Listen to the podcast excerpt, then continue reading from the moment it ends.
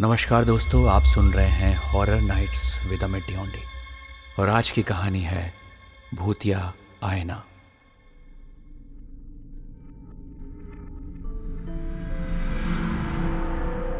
दोस्तों, जब भी आईना शब्द सुनते हैं तो हमें अपनी ही तस्वीर दिखाई देती है।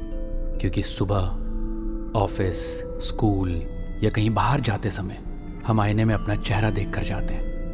आज मैं आपको ऐसे आईने के बारे में बताने वाला हूँ जिसमें लोगों को अपना चेहरा नहीं, बल्कि मौत दिखाई देती थी।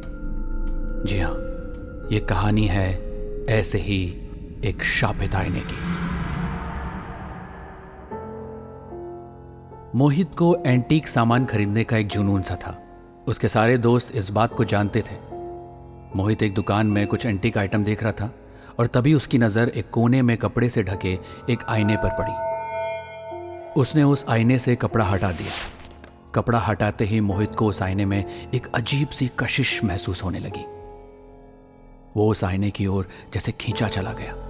उस आईने की बनावट राजा महाराजाओं के जमाने की थी। बहुत ही सुंदर। उस आईने में एक अजीब सा सम्मोहन समाया हुआ था जिसमें मोहित डूबता चला जा रहा था और तभी उस दुकान का मालिक आ जाता है। साहब आप इस आईने को नहीं खरीद सकते। मोहित पागलों की तरह हकलाते हुए बोला कि, कि, क्यों? क्यों नहीं खरीद सकता? दुकानदार ने उसे बताया कि यह आईना शापित है। उसने यह भी बताया कि आईना राजा मंगल का था और कहते हैं राजा मंगल सत्ता की भूख में निर्दोष लोगों की बलि लेकर शैतान को खुश करने लगा था। वो जिस भी इंसान की बलि लेता था, उसकी आत्मा इस आईने में कैद कर लेता था। कहते हैं कि राजा मंगल ने एक दिन खुद को मारकर अपनी आत्मा को भी इस आईने में कैद कर लिया था और वो आज भी इस आईने के अंदर रहता है। उसकी ये बात सुनकर मोहित हंसता हुआ बोला क्या? देखो ये सब बकवास की बात है। तुम इसे ही पैक कर दो और इस आईने की कीमत बताओ तुम। साहेब ये आईना किसी ना किसी की जान लेकर ही रहता है। मैंने बोला ना मुझे कोई फ़र्क नहीं पड़ता इन बातों से। यह आईना राजा मंगल सिंह का हो चाहे दंगल सिंह का। मुझे ये खरीदना ही है। दुकानदार के लाख समझाने पर भी मोहित नहीं माना और वो आईना खरीदने की जिद पर अड़ गया। थक हार कर दुकानदार ने आईने को पैक कर दिया और मोहित की कार में रखवा दिया।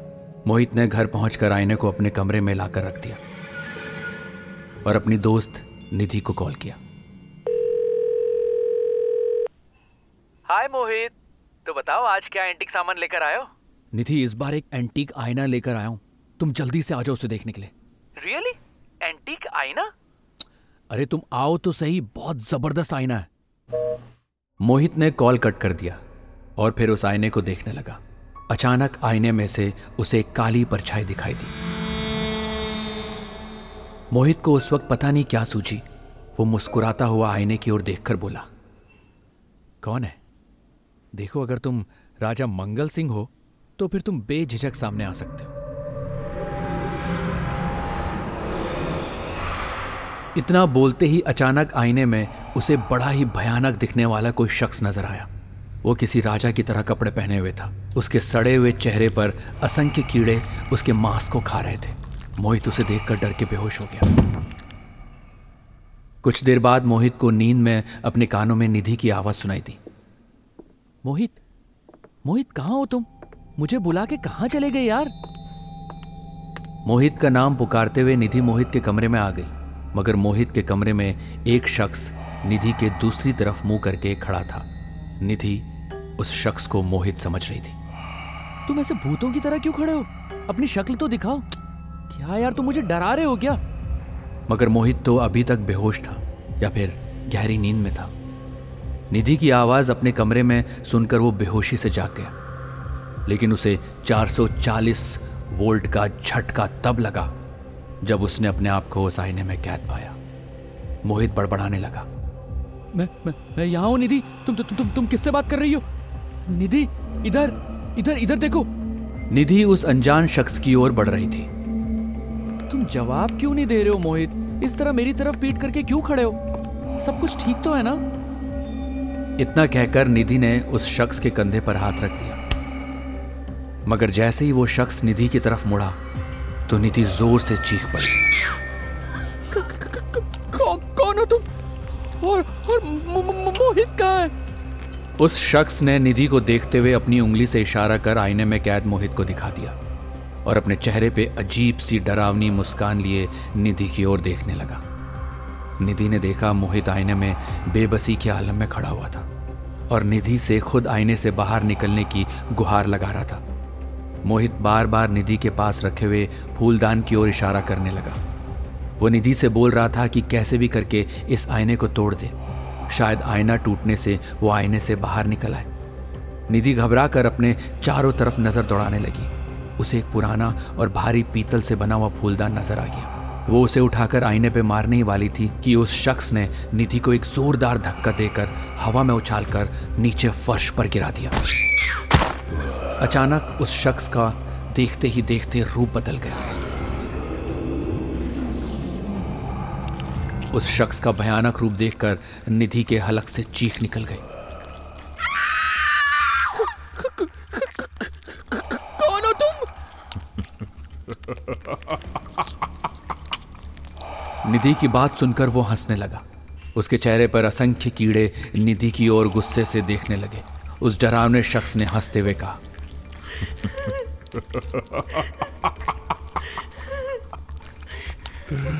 मैं मंगल सिंह हूँ। मैं हमेशा के लिए अमर होना चाहता था। मगर जब एक साधु को इस बात की भनक लगी तो उसने मुझे खत्म करने के लिए तंत्र शक्ति का सहारा लिया। लेकिन मैंने अपनी आत्मा को इस आईने में हमेशा के लिए कैद कर लिया। तभी अचानक उसकी आँखें लाल उठी और उसके चेहरे पर असंख्य कीड़े निधि के ऊपर टूट पड़े। निधि दर्द से बुरी तरह से चिल्लाने लगी। वो कीड़े निधि के शरीर के मांस को बुरी तरह से नोचने लगे और वो राजा मंगल खड़े हुए निधि की हालत पर भयानक हँसी हंस रहा था।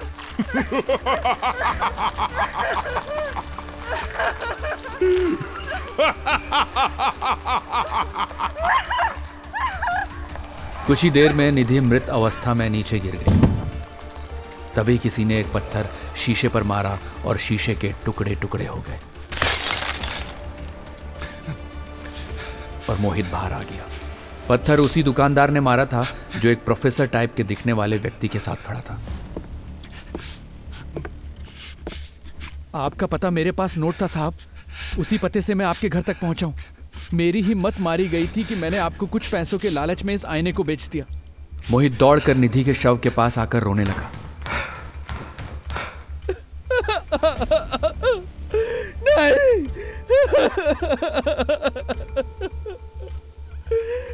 दुकानदार के ठीक बगल में वही प्रोफेसर टाइप व्यक्ति खड़ा हुआ था।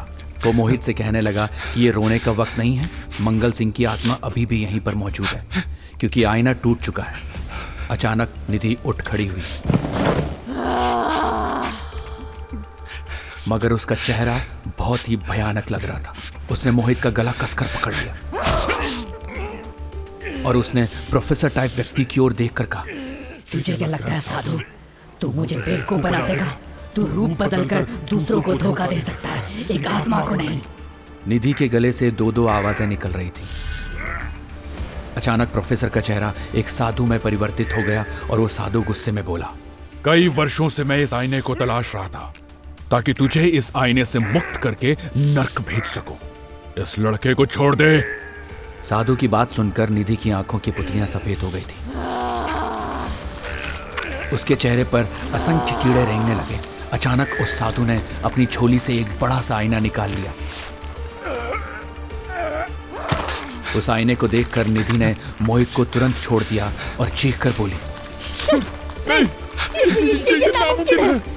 मैं जानता था तूने अपने आप को एक आईने में कैद कर लिया है।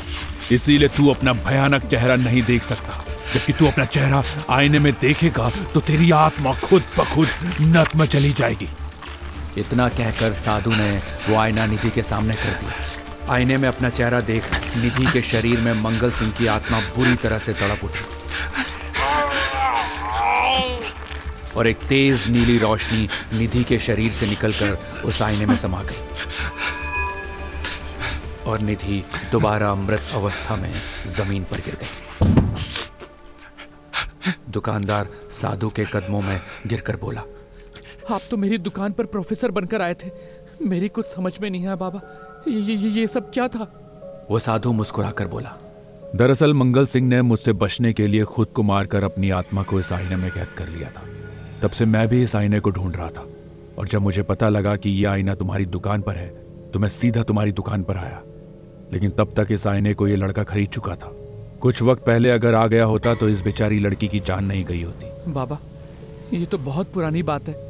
आप इतने वर्षों तक जीवित कैसे रह सकते हैं? योग और ईश्वर की भक्ति तुम नहीं समझ पाओगे, बच्चा, क्योंकि तुम एक साधारण मानव हो।